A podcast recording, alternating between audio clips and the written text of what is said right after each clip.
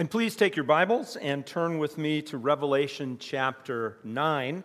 We'll be starting at verse 13. Just the way of review, we are in the judgments that are outlined for us here in the book of Revelation. And what we'll see as this progresses is these judgments will get more and more severe. And what we've seen so far, that's a tall order, isn't it? We've seen some very severe judgments. But this is the end of all things. This is time for evil to pay the piper, to face the consequences of their evil. For those of us who have watched evil steadily increase and seemingly the perpetrators get away with it, this is where God finally visits judgment on the world for the evil that He, the long suffering God, has not dealt with in a complete way. But here, in the book of Revelation, evil is going to be dealt with. Now, this morning, as we get into this text, revelation means the unveiling. And what we're going to see is there are many things that are unveiled for us in the book of Revelation. But what we're going to see as we get into chapter 10 is there are some things that were revealed to John that he could not share with us. So I entitled the message, What Must Be Told and Can't Be Told. Now, the part that must be told is what John shares with us, the revelation that we can know. What can't be told is a section of the 10th chapter where John was given a glimpse into terrible things that will happen, but he wasn't allowed to share it with us. What we as believers can take from this, though, is something very important, and that is we are told to tell others about the Lord Jesus Christ. We are told to share the gospel. We are told to make sure that people know who Jesus is and how they can have a personal relationship with God through him. So, as we go through these judgments, I want you to think about the terrible judgment that awaits this world and to remember that we have the words of truth, the words of life that can deliver people from that judgment. It's vital that we share the gospel with those around us in light of that truth. Now, as we come to the ninth chapter, we have been going through a series of trumpets. We've looked at the first five trumpets, and let's review for a moment. The Word of God talks about a scroll that had seven seals. Six of the seals were opened, and then at the seventh seal, there are seven trumpets. And each one of these trumpets announces a new judgment. Each one of the seals announced a new judgment. So, as we come to this passage here in chapter 9, verses 13 through 15, we find the sixth trumpet. Something else to bear in mind.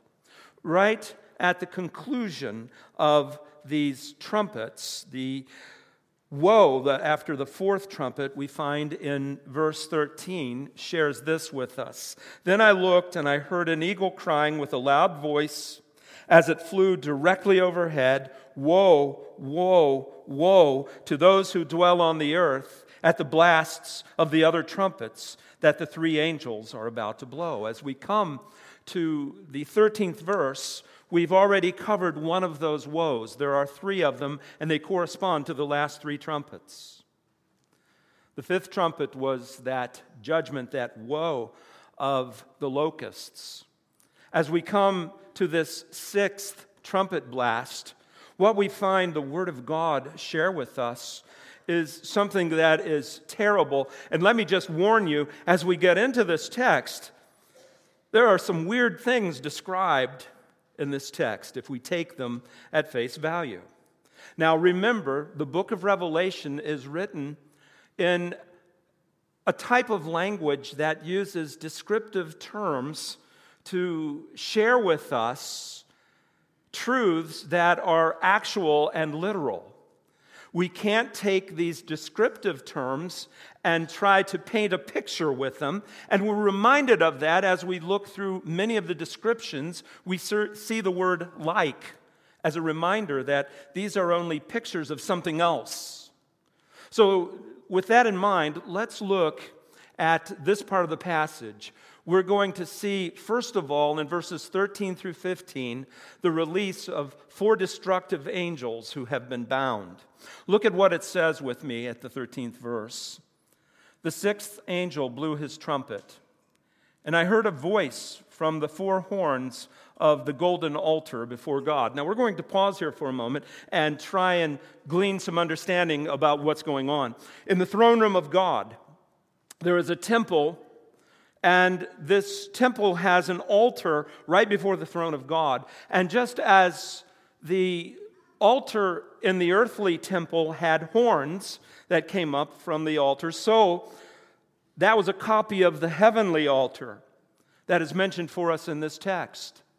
And what we find as we look at this passage in the book of Revelation, the 13th verse, is this this altar before the throne of God has an angel who speaks from this altar. And then he goes on to say this, verse 13 or 14, saying to the sixth angel who had the trumpet, Release the four angels who are bound at the great river Euphrates. So here's a command. The angel is telling the other angel to blow the trumpet. And then the one that blows the trumpet tells four fallen angels, I believe, demons, that are bound at the river Euphrates.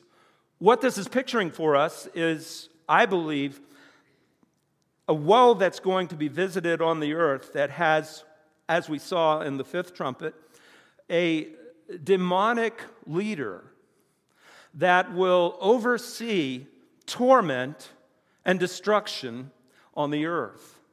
Now, we know that the four angels that are described as the ones who will be unleashed and bring destruction are not heavenly angels because they're described as having been bound.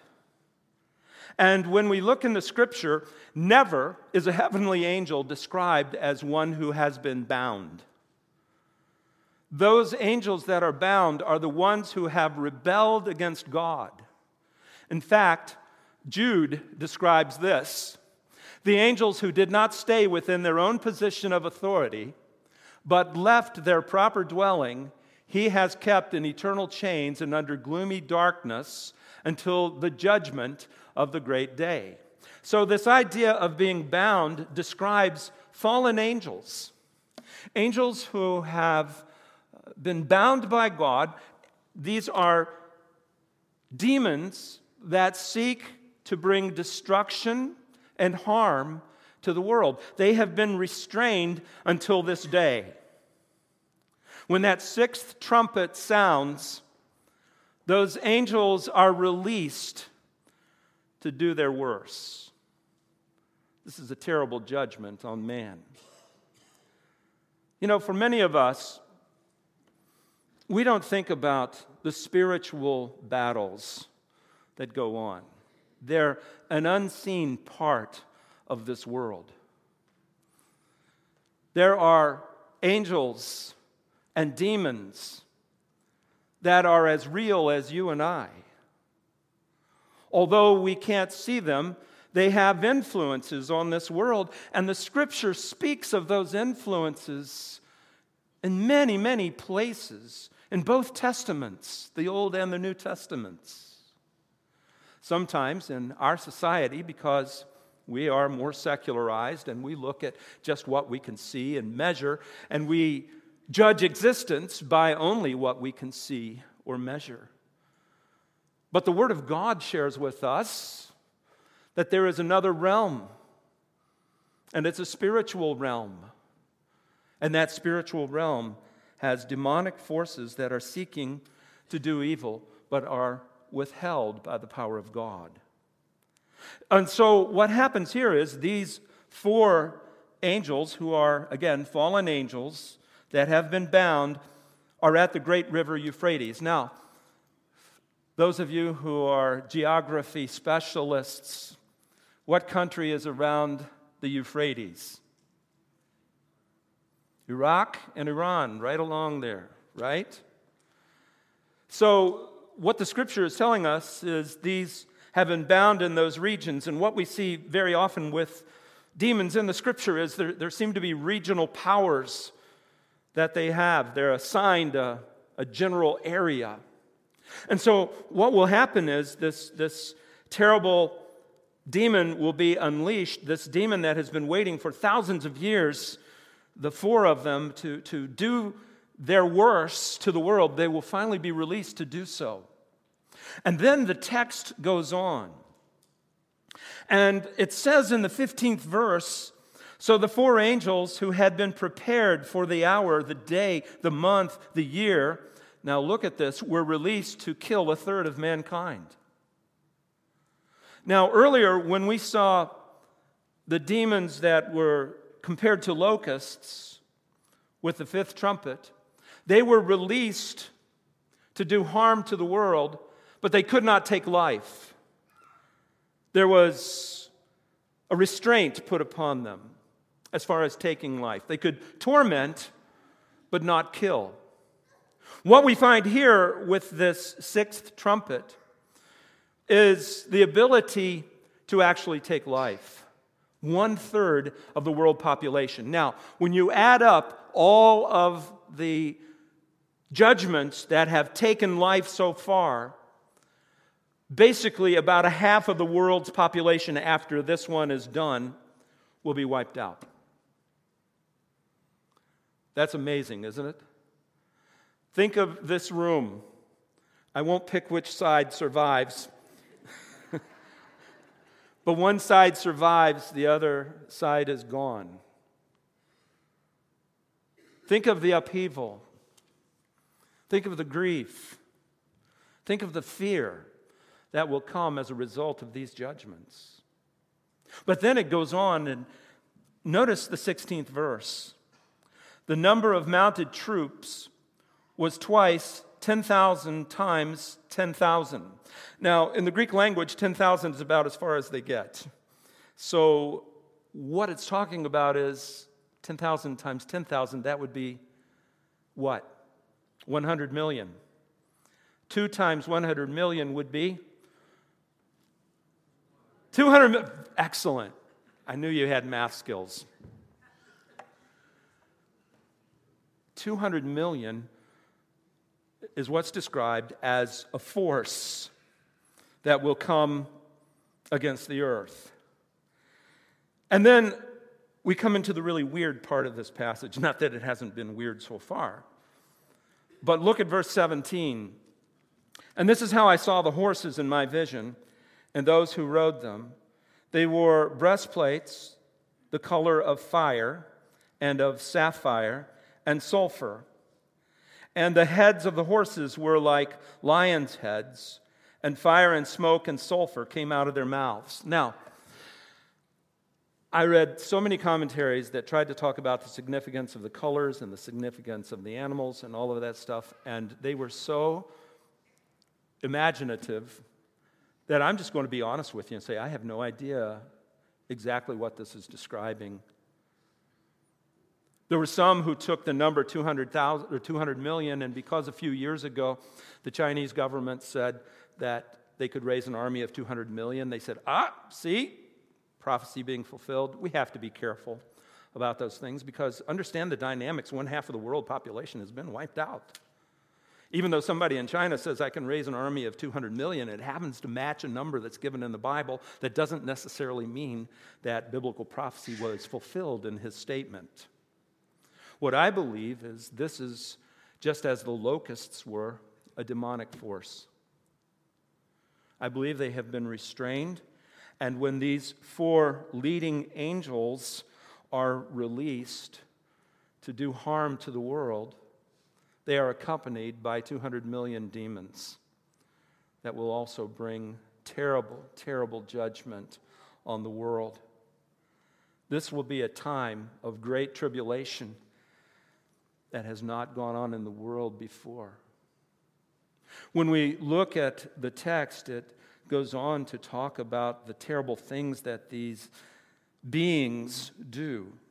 And it shares with us that they had the heads of their horses were like lions' heads. And, and notice again the word like. Fire and smoke and sulfur came out of their mouths. And then look at the 18th verse. By these three plagues, a third of mankind were killed by the fire and smoke and sulfur coming out of their mouths. Now, that to me sounds like the work of spiritual forces rather than human forces. These plagues that are brought by these terrible beings. It goes on to describe the horses in verse 19, and it says this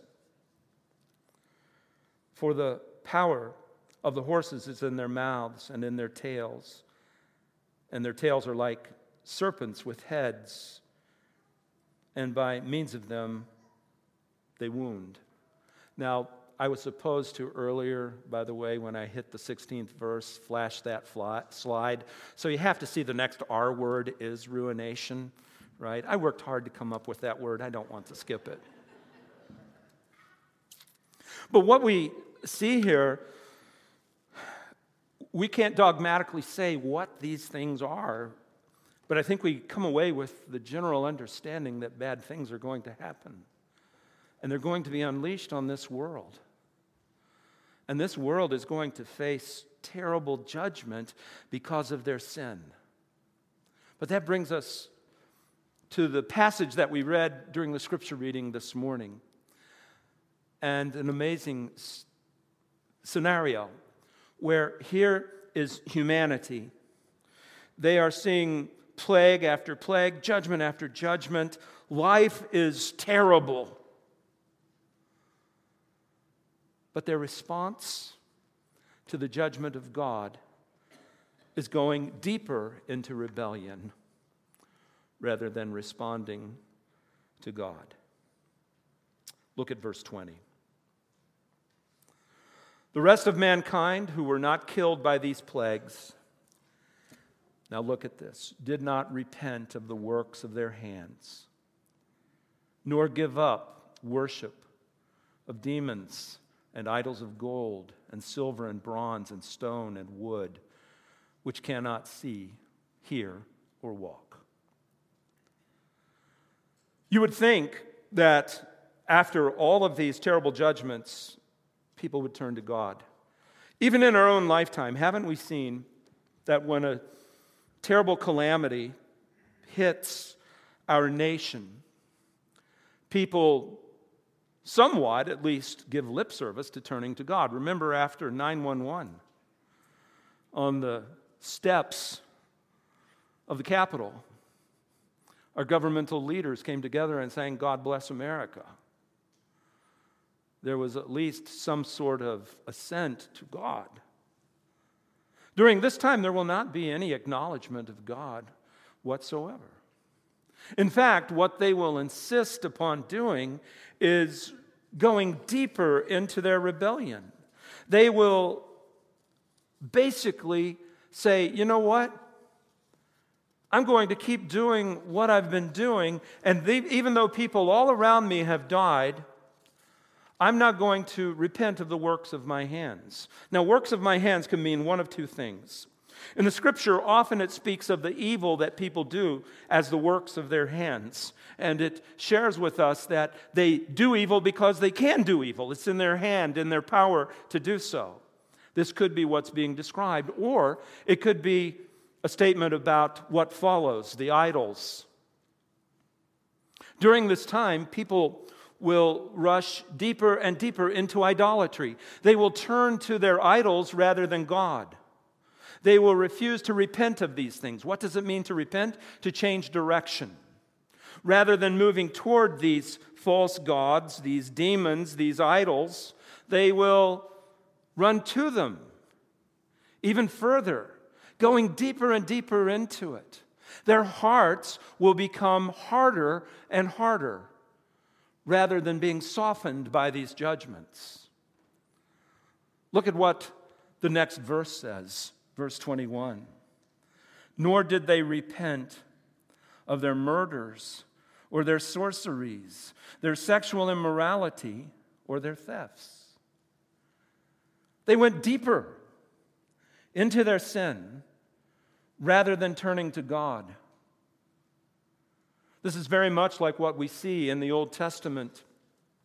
When Pharaoh and Egypt faced the terrible plagues that God brought upon them in judgment, what did Pharaoh do? He hardened his heart. He stood stronger for those things for which he was judged. That is the heart of man when he doesn't turn to God, when he doesn't respond to God. And here's what we find when we refuse to repent, it becomes harder and harder to do so. We become dug in. We decide this is the path I will follow, and I will not change from this path. And when we do that, our hardened hearts turn us further and further away from God. This is why the scripture shares with us the importance of responding to God while there is time. I have no guarantee later that my heart will be softer. In fact, what we find in Scripture is every indication is my heart will be harder then than it is now if I spurn the truth of God. So, our responsibility as people is to respond to God, to repent, to change our mind about the path that we've been following. These people refuse to do so. They prefer demons to God. When we look at some cultures, although it's inconceivable for us, demons are actually worshiped. They're represented in hideous figures, and people bow down to them and worship them. In fact, the figures that were described in this text with the lion's heads and the snake tails, that's pretty much in keeping with the depictions that people have of demons, and they worship them. Man will refuse to repent. But then we come to the 10th chapter. And what we find in the 10th chapter is this revelation that can't be shared and revelation that must be shared. When we come to the first seven verses, we find that we need to rely on the mystery of God being fulfilled. Look at what it says in these first seven verses.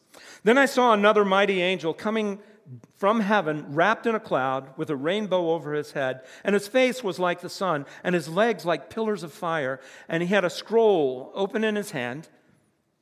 And he set his right foot on the sea and his left foot on the land. And he called out with a loud voice, like a lion roaring. And when he called out, the seven thunders sounded. And when the seven thunders had sounded, I was about to write, but I heard a voice from heaven saying, Seal up what the seven thunders had said, and do not write it down. Now, we're going to pause there at the fourth verse, and let's unpack what's going on here. John has an interlude in the progression of the trumpets being sounded. And this is something we've seen in the book of Revelation. We see judgments being rolled out, and then an interlude, and then more judgments and an interlude, and that's what's going to happen here. This interlude talks about a vision that John had where he saw an angel who was wrapped in a cloud with a rainbow over his head, and his face like the sun, and his legs like pillars of fire, and one on land, one on sea. What's being communicated? Many Bible teachers believe that this is symbolic and it's representing an angel that has power over the earth to share truth. And what happens as he begins to speak is these seven thunders sound. Now, every time we've seen thunder in the book of Revelation, it pictures the idea of a coming storm. And so, what John seems to be indicating here is again, these judgments, heavenly judgments that will come from God, are going to bring this further storm of judgments that will be revealed. But then something unusual happens. When he hears these seven thunders, and apparently they spoke words that were intelligible, John says, I was about to write, but I heard a voice from heaven saying, Seal up the seven thunders, what the seven thunders have said, and do not write it down. There are some things in Scripture that we are allowed to know, and there are some things in Scripture that are hidden. And we see precedent for this in other passages of Scripture. Sometimes prophets were allowed to share what they heard from God, and sometimes God would tell them to seal it up. What we find in this text as we look at these seven thunders is John was instructed not to share what's going on. Many people believe that the things that, that, that they share are, are just hidden and kept from us, and God will unleash them and unveil them at a later time. The Apostle Paul shared this when he wrote to the Corinthian church I know a man, and by the way, that man was him. I know that this man was caught up into paradise, whether in the body or out of the body, I do not know, God knows. And he heard things that cannot be told, which man may not utter. There are some things that God has for us to understand and to know, and there are some things that God veils from us. And this is what John is bringing out in this text. What he's sharing with us is the truths of the book of Revelation share many things with us, but it doesn't share everything with us. And this part was sealed up, kept quiet but it's going to come to pass. Then look at verse 5. And the angel whom I saw standing on the sea and on the land raised his right hand to heaven and swore by him who lives forever and ever, who created heaven and what is in it, the earth and what is in it, and the sea and what is in it, that there would be no more delay, but that the days of the trumpet call to the sound of the seventh angel, the mystery of God will be fulfilled, just as he announced to his servants, the prophets. Now, what he's saying there is this look, here's what I can let you know. I can't let you know what the seven thunders said, but I can let you know this. There's no more delay. These judgments are going to continue to unfold until completion. So prepare yourself. That's what John is sharing. These are frightening judgments that will come upon the world, but what is truly amazing about this is while the world is reeling from all of this, the prophets are looking and they are saying, thousands of years ago, we made these prophecies, and now we see these prophecies unfolding right before our eyes. We see the purpose and the plan of God being accomplished. You know, God's word is sure, God's word is true. And that's what this passage of Scripture is saying that we can count on the fulfillment of all that God says. Final part of the passage. There were things that John is required to speak. Notice the eighth verse. Then the voice that I heard from heaven spoke to me again, saying, Go, take the scroll that is in the hand of the angel who is standing on sea and on land. And so I went to the angel and told him to give me the little scroll. And he said to me, Take and eat it. It will be it will make your stomach bitter, but in your mouth it will be sweet as honey. Now, again, we look at this and from our culture we're saying, what in the world is he talking about eating a scroll? I mean, this is really hard for us to understand. But what we find as we look culturally in time prior to John and during probably John's day, the idea of taking the Word of God or the truth and eating it just carries with it the idea of taking it into our lives and thinking about, meditating about its meaning. Other prophets spoke of eating the Word of God. For instance, Jeremiah said this Your words were found, and I ate them, and your words became to me a joy and the delight of my heart, for I am called by your name, O Lord God of hosts. So here is Jeremiah talking about eating the word, and we know that he's not literally going over and finding a Torah and munching on it, okay? What we do know he means is I took it into myself and I meditated on it and I thought about it. It's a figure of speech, if you will.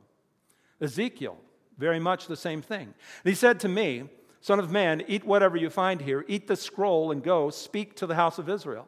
So I opened my mouth, and he gave me the scroll to eat. And he said to me, Son of man, feed your belly with this scroll that I give you, and fill your stomach with it. Then I ate it, and it was in my mouth as sweet as honey. So, what Jeremiah is talking about, and what Ezekiel is talking about, is taking the word of God into us. And then, in both cases, both prophets had the responsibility, once they had eaten it, of sharing it.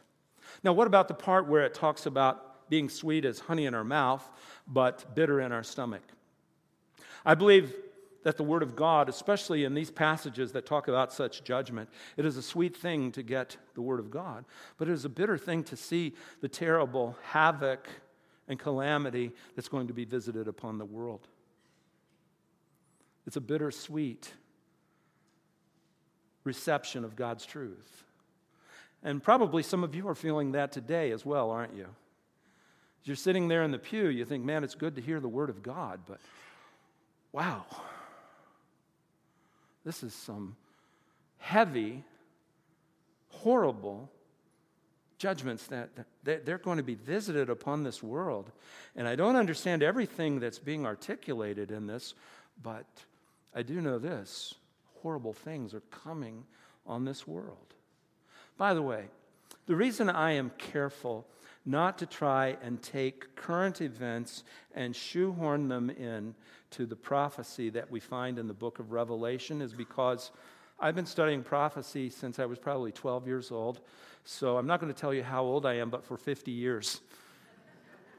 I've been listening to messages about prophecy, and I was in a church that was very concerned about prophecy. And you know what I found? A lot of the things that they took and they shoehorned into the book of Revelation were just patently wrong. So we have to be careful. We can't look at these things and say, ha ha I figured it out. We get the general flow, the general direction of where these things are going, but that's about the best we can do. So be careful about taking what people shoehorn into these passages and running with it. I've seen people do that and they become very embarrassed. And my concern is when we do that as believers, it reduces the credibility of Scripture. So we have to be careful about that. But what we do find is this there are these things in the book of Revelation that we are to take into us, we're to meditate on, and yes, even share these things, just as John did. And what we find as we look at this, verse 10 goes on to say this I took the little scroll from the hand of the angel who ate it. It was sweet in my mouth, but when I had eaten it, my stomach was made bitter, and I was told, You must again prophesy about many peoples and nations and languages and kings. Now, my, many Bible teachers believe that what verse 11 is talking about is the, the balance of the judgment section of the book of Revelation, the, the 11th chapter through the 19th chapter. That is what John will prophesy about following what happened when he ate the scroll. Okay? Now, when we look at this text, the responsibility of John was to share the message that God had given him. And you know, as I pondered this, I think about our responsibility. We've been given a message to. Now, our message is different from John's. Our message is a message of hope, of forgiveness, of grace, of salvation. We have been commissioned by God to eat the gospel, to take it into ourselves, to have it as a part of who we are. But then, just as Jeremiah, Ezekiel, and now John spoke, prophesied, shared, after they received these truths from God, we have that same responsibility. the Lord Jesus Christ gave us a commission. And that commission is this Go therefore and make disciples of all nations, baptizing them in the name of the Father and of the Son and of the Holy Spirit, teaching them to observe all that I have commanded you, and behold, I am with you always to the end of the age. That's our message. That's what we're to share. Have you taken the gospel into your life? Good. Now, what do you do with it? We must share it. These terrible judgments potentially await our neighbors, co workers, family members, any number of those who are around us. These terrible judgments will unfold. We have the words of life, the words of deliverance, the words of hope. We have no guarantee as to how long we will have that opportunity to share these things. But let me encourage you this morning share them. Because there is a terrible time of judgment that is coming upon the world, and they need to hear the gospel. Heavenly Father, thank you for this text. Thank you for the call to all of us to share the truth of your gospel. Lord God, let us be people who are faithful to that call. Let us be people who share your truth with our loved ones and even with our enemies, Lord. They need to hear. And Father, I pray this morning that if there is one who has been hardening their heart toward you, that today their heart would soften that they would see the importance of responding to the gospel while they can. And I pray this in Jesus' name. Amen.